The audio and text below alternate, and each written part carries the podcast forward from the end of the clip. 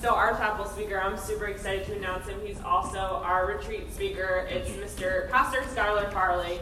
Um, he is the young adults pastor at the Refuge Church as well as the outreach pastor.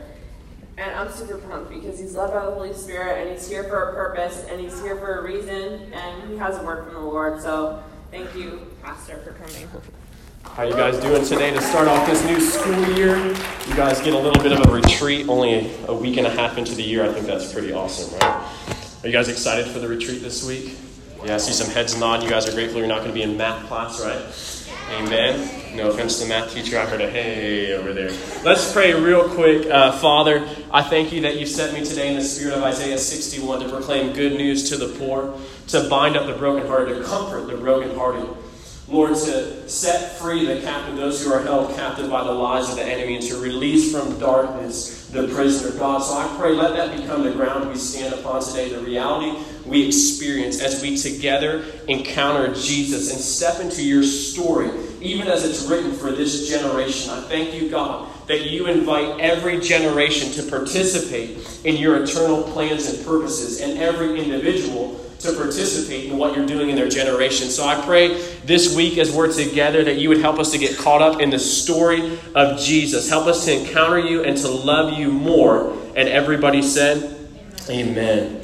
So, as we're together for what's going to be four sessions between Wednesday and Friday, kind of the theme or the series that we'll be talking about is out of 1 Timothy 4.12. If we could flash that on the screen, I know it was in or on the screen when we came in here together. Let's read this out loud together. On the count of three. Ready? One, two, three. Don't let anyone look down on you because you are young, but set an example for the believers in speech, in conduct, in love, in faith and in purity. Amen. So, again, kind of the title of this series or the talks I'm going to be giving you over these next four days is Letters to a Young Generation, or le- even Letters to Generation Z, which all of you guys belong to. And I'm going to read that same verse out of two different translations real quick just to kind of set the stage. And this first one is from the message. And it says, Don't let anyone put you down because you're young. Teach believers with your life by word, by demeanor, by love by faith and with integrity.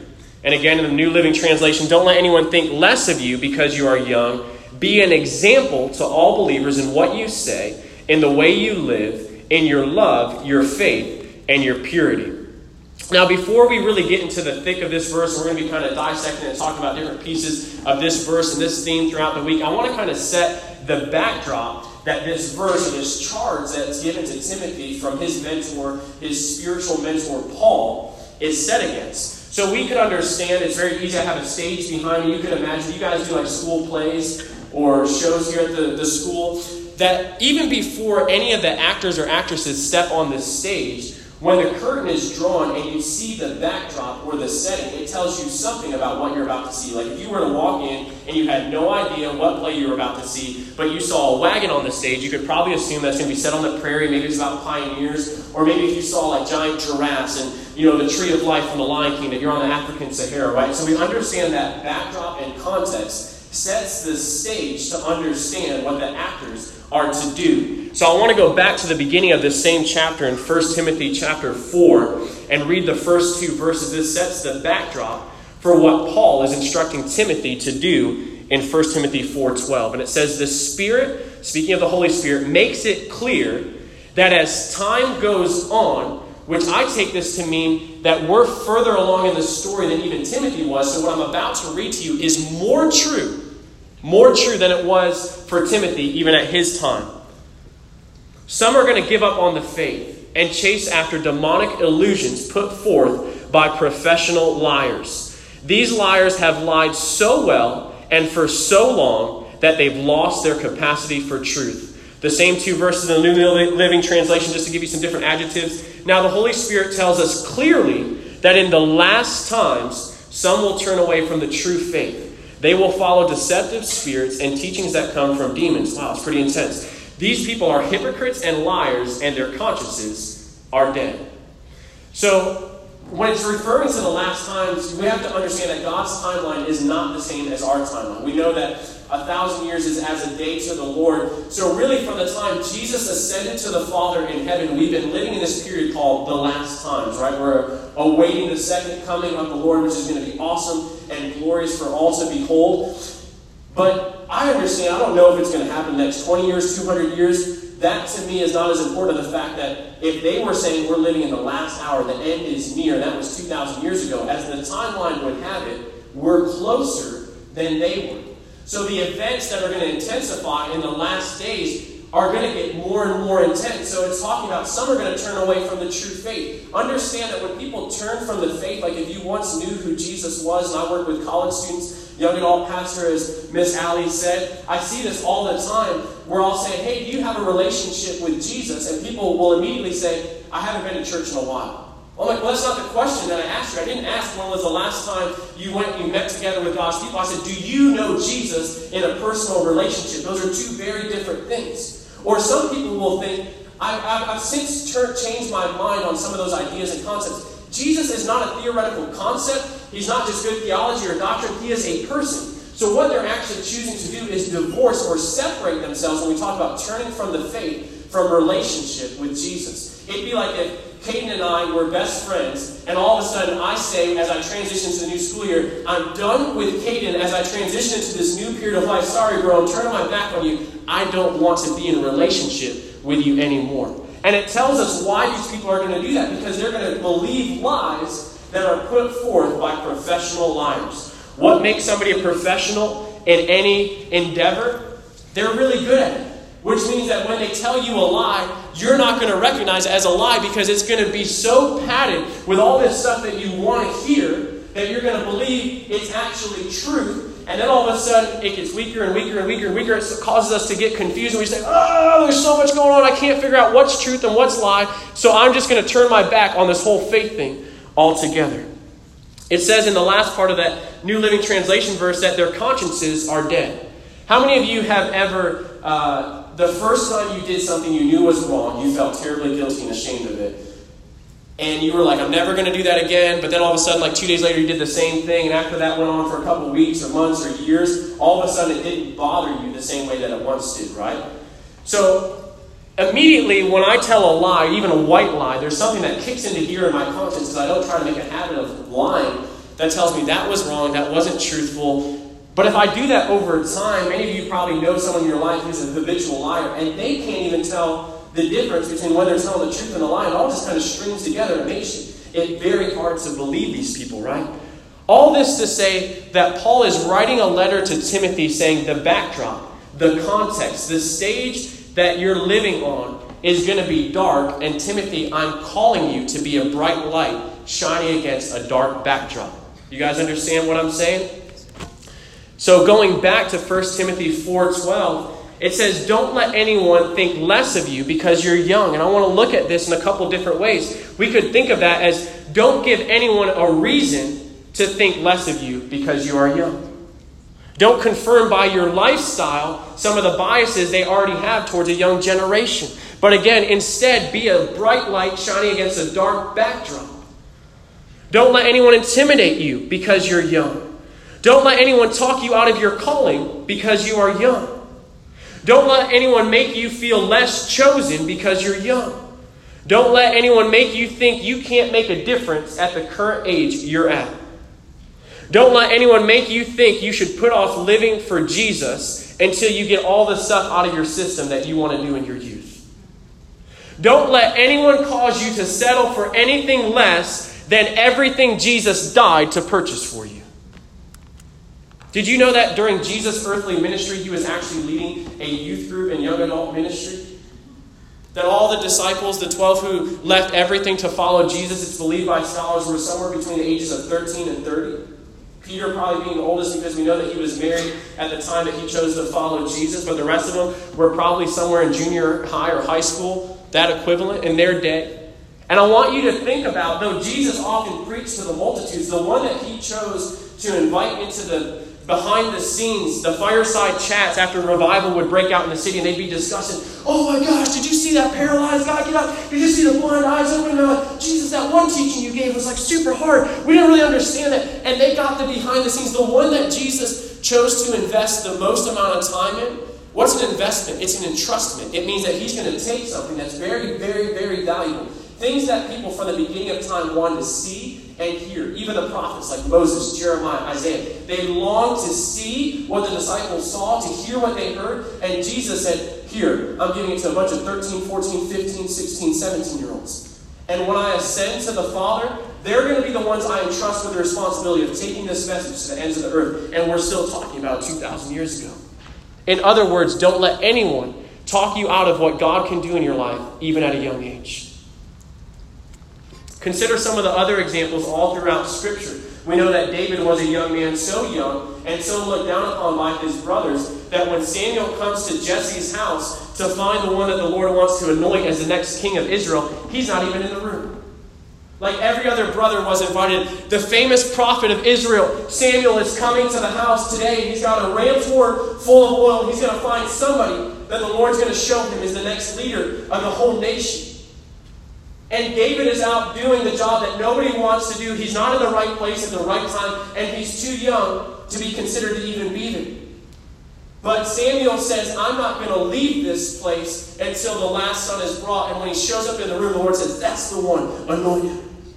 We know that shortly afterwards, when Goliath, this giant, comes taunting the people of God, Everybody else is cowering in fear. This has been going on for some period of time. David shows up just bringing food to the soldiers on the front line and says, Who's this uncircumcised Philistine who's mocking the people of God?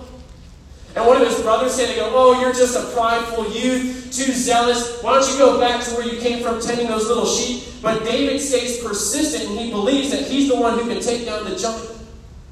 And even Saul says, You're just a boy.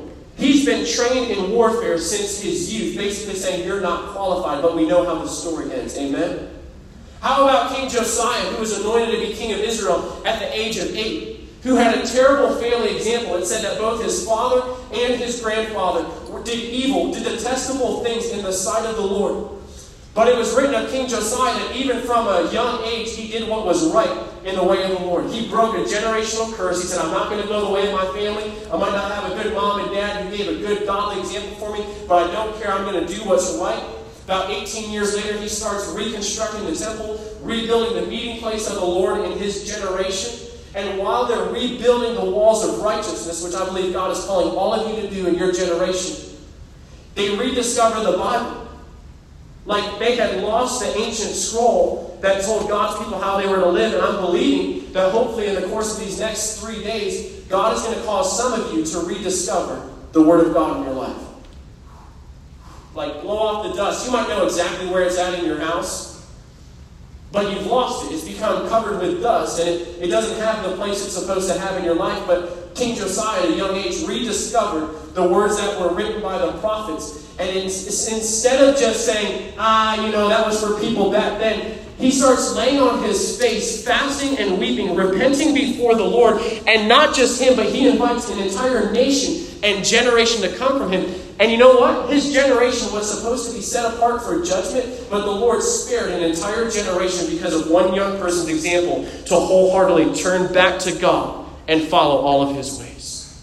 Don't let anyone despise you because of your youth what about Daniel, Shadrach, Meshach, and Abednego, who were teenagers, believed to be somewhere around the age of 17, put in a Babylonian culture, which means basically opposite of everything God values idolatry, sexual promiscuity, all the type of stuff that we're seeing in our culture again. But they said, We will not bow our knee to the cultural norm of this day. We'd rather be thrown in the lion's den or put in the blazing furnace, whether God rescues us or not, than deny the living God. Because we've made a decision that even in our youth, we will serve the purposes of the Lord in our generation. What about Jeremiah, who was called to be a prophet at a young age? And he said, I can't speak, and I'm too young. But God said, Who cares? like, I'm the one who called you. And I believe today it's not me calling you, it's not Miss Allie, it's not any of your administrators or your teachers who's putting a call in your life, but God is going to pinpoint and prick some of your hearts this week and call you out to be leaders and an example in this generation.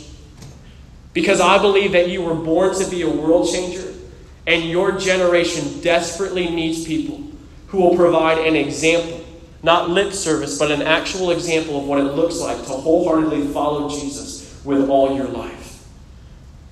The second part of that verse, after it says, Don't let anyone think less of you because you're young, but be an example to all believers. And it starts to list how you can be an example. Everybody say this with me. I'm called, to be an example. One more time. I'm called I'm called to be an example. to. Say it this way I don't just talk the talk, I walk the walk. And how many of you know that there's a huge difference between those two things? Major, major difference. And here's the thing. Some of you might not actually think it's like, oh, this is just an inspirational message, like, "Whoa, start the year. And, you know, we've heard these types of things before and they fizzle out. But God likes to make examples of the least likely people. Like Jesus shows up one time at one of the elite religious leaders of the day's house for dinner. And everyone's just kind of reclining, chilling out, got comfortable with Jesus. They're feeling really good because Jesus showed up for their party. And all of a sudden, this woman who had been in a cycle of sin, at one point even possessed by seven demons, it says, comes in because she's been set free by Jesus carrying an alabaster jar that was worth a year's worth of wages in that day. And she knows exactly what she's there for. She's scanning the room. She's looking, where's Jesus at? Where's Jesus at? She comes up behind him. She shatters that jar. Begins to anoint his head with oil. Begins to wash his feet with her tears. And Jesus said, This is an example of what the true worshipers look like. All of you think that you have special favor with God because of your position, because of your title, because of how many years you have invested in this thing. But I want to make an example of a true worshiper out of the least likely person in the room. How about the boy with the loaves and fishes, right? You know that in that day he wouldn't even been counted in the census. So when it says there was 5,000 men present, it wasn't counting the women and children. So Jesus took a few loaves and few fish from a little boy's lunch that wasn't even counted in the census and used it to feed somewhere between 15 to 20,000 people. Perhaps the scraps you feel like you have in your life are more than enough to serve this generation. How about the Roman centurion who wouldn't even been allowed in the temple because he was a Gentile by birth? And him saying, Jesus, you don't even have to come to my house. My daughter is dying. You can just say the word from where you are, and I believe that she'll be healed because you have true authority. And Jesus said, Whoa, I'm impressed by this guy's faith. In fact, I'm going to make an example of his faith. I haven't found this much faith in all of Israel, the chosen people of God. I believe that Jesus loves to point at in every generation examples in the least likely people, the people that society is looking down on, the people that nobody is looking for revolution to come through. And I believe that there's a Jesus movement rising up in this generation. And it could start in this room. It could start in local Christian schools and public high schools when people get serious, like King Josiah, saying, I'm going to be one who's going to turn back to the Lord with my whole heart and let my life, not just my lips, become an example of what it looks like to follow Jesus. Check out this statement also written by Paul, who's writing the letter in Timothy. In 1 Corinthians 11 1, he says, Follow my example as I follow the example of Christ. Wow. What a bold statement. I wouldn't feel comfortable telling someone that. Like, not just follow me while I'm on the platform preaching the gospel, but come home with me. Watch how I live. Watch how I interact with people. Watch how I interact with somebody who's rude to me. And you'll get a good idea of what it looks like to follow Jesus. Think about for a second. If someone were to look at your life, would they have an example of what it looks like to follow Jesus? Really think about it for a second. Or would your life, regardless of what you profess, look mostly the same as everybody else? I know it's convicting, but it's God wants to put these questions in our hearts so that we can get back to what it looks like to truly follow Jesus with all our life so we can accurately and confidently say to a generation, Follow me as I follow the example of Jesus. Let me give you a quick picture of what this actually looks like. Uh, RJ, do you mind coming up real quick? So I'm going to give you a quick illustration of four responses that every generation has to following Jesus. Let's give it up for RJ real quick. Some beautiful vocals up there as well. You don't mind scooting forward just a little bit. So the first person would be the person who makes a conscious decision to turn their back on Jesus. And they say, I want nothing to do with him. And usually this is rooted in some type of belief that faith either makes God more or less real. So for the person who believes in God to a great extent, God is more real, he kind of exists, or he's like an apparition, where like when I think of him, he's like one of those uh, Have you ever seen Star Wars? Like the image, you know what I mean? They come in and they come out. God is ultimate reality, which means that regardless of the amount of faith I have or don't have, He's very real and He's very much there. What scares me about this is that many in this generation who have turned their back on Jesus think that because they're choosing not to look at Him, they'll never have to stand in front of Him. But if RJ represents Jesus on the last day in this illustration, all of us are going to stand before the judgment seat of God. This is not to put fear in your heart. But all of us basically one day are going to stand in front of ultimate reality, the one who's always existed before you ever had a thought in your mind about him, before Moses or Abraham or any of these people were ever called out, before Adam and Eve were ever placed in the garden. He's the great I am who's always existed from forever to forever. And one day, regardless of how much or how little faith we have, we're all going to turn around. And I could be living my whole life saying, college, these are my years. High school, junior high, these are my years. I'll do what I want. I'll have the relationships I want. I will live as if God is not there. But one day, oh! But I thought I had done such a good job erasing you in my mind. How is it that now I'm standing in front of a very real, very tangible God that I had convinced myself so well was not there. All of us are going to have that reality one day. So for some of us, we say, okay, I'll at least acknowledge, based on what you're telling me, that he's real. I want like fire insurance. You know, like I want to know, you know, just kind of check the box on the Christian thing, have the right beliefs, but I don't really want to follow Jesus closely. So I'm going to just ask, because following Jesus is an active thing, right? So I might say, uh, you know, I got to tie my shoes. I'll be right there, Jesus. You know, I'm going to catch up and then keep going. I, I, can still see you, Jesus. I mean, I'm coming. Don't worry. I just got to hang out with my with my boy RJ. We're, or sorry, with Caden real quick, and we're gonna hang out. But I'm coming. And before I know it, he's out of my sight, and the best years of my life have passed me by. And now I'm trying to catch up to Jesus because I was following him at a distance.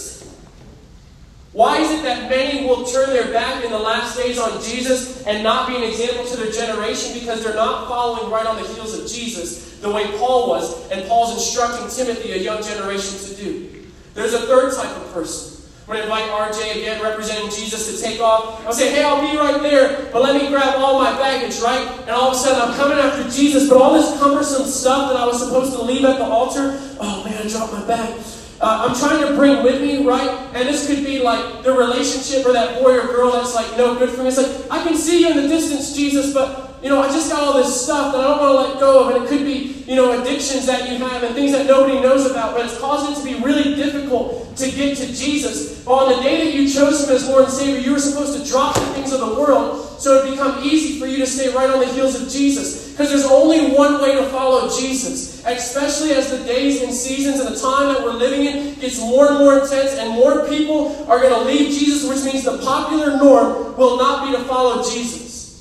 Well, since the dawn of time, it's not been popular to follow the ways of God, but that doesn't matter because He's worth it, and someday we're all going to face ultimate reality. This is the one and only way to follow Jesus. He takes off, and I'm grabbing onto His shirt. And no matter how rough life gets, no matter what happens in my family circumstances, no matter how many people are choosing to follow with Him, no matter how intense the days and times and seasons that I'm living in, I am stuck to Jesus because I'm a clinger.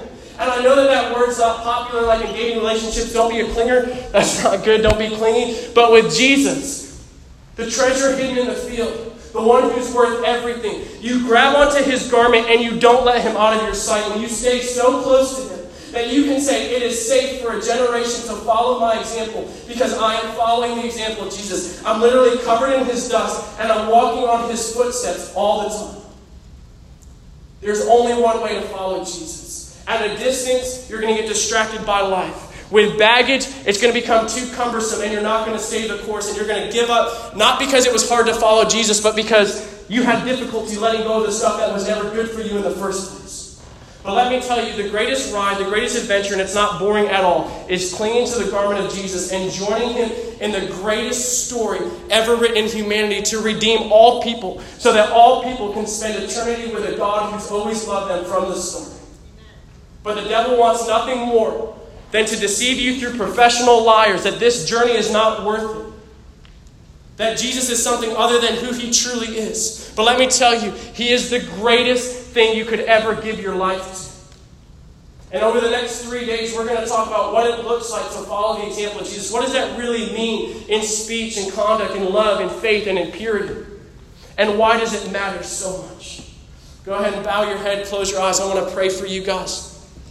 And if you're feeling stirred right now, I'm not going to ask you to come to the front. We're almost out of time. But if you're kind of like, yes, I want to be an example, maybe I've followed at a distance or I've got a lot of baggage, but as you're talking about this, I just want to be a King Josiah in my day. I want to be a David. I want to be like the disciples who left everything to follow Jesus. Basically, I want you just right now, without any hesitation or anyone looking around, just to shoot your hand up in the sky. And what you're saying is, God, pick me. Pick me in my generation. See me. See my desperation to be used by you, God, to turn the hearts of men and women, old and young, back to you. I want you just to shoot your hand up boldly and confidently and just say, Yes, pick me, God. Pick me. Here am I. Here am I, like Isaiah. Here am I. Send me, God. And I just want to pray a blessing over you, and I believe many more are going to sign up for that call as this week goes on. And I, would invite you even to stand if you're raising your hand, because to stand for Jesus in these days requires boldness. So don't be ashamed. You just stand up for Jesus. Jesus said, Anyone who's bold for me, I'll, I'll boldly acknowledge them before my Father in heaven. That's going to be an awesome day. So, Father, I bless these youth. Lord, we do not despise or look down upon their youth. We bless them in their youth to become an example to all generations of what it looks like to follow closely on the heels of Jesus. We pray, pour out your spirit in the next three days upon these youth, God, and give them the ability, Lord, to hold on with all their life to join you in the greatest adventure. Lord, we thank you for their yes. It carries through eternity, God. And we pray, bless them now. Fill them up. For the others in this room, we pray, open their eyes even more as this week goes on. Penetrate their hearts. Give them ears to hear, Father God, that they would join you, Lord, in your story for their generation. So, God, we thank you for this time. We thank you for the beginning of this retreat. And uh, we just, we love you, Jesus. And we say, meet us here. Meet us at Crowder's Ridge these next three days, God. Change lives, mark lives for eternity. It's not a, a hype message. It's not just about this next year. It's about eternity, God. Mark lives for eternity, we ask. In Jesus' name. And everybody said in Jesus' name, Amen. Thank you so much. With that, you guys uh, can head to advisory. If you guys have any questions or anything like that, you can talk to your advisors. And um, thank you so much, Pastor Farley, for coming. We're excited for retreat. Seniors, stay here.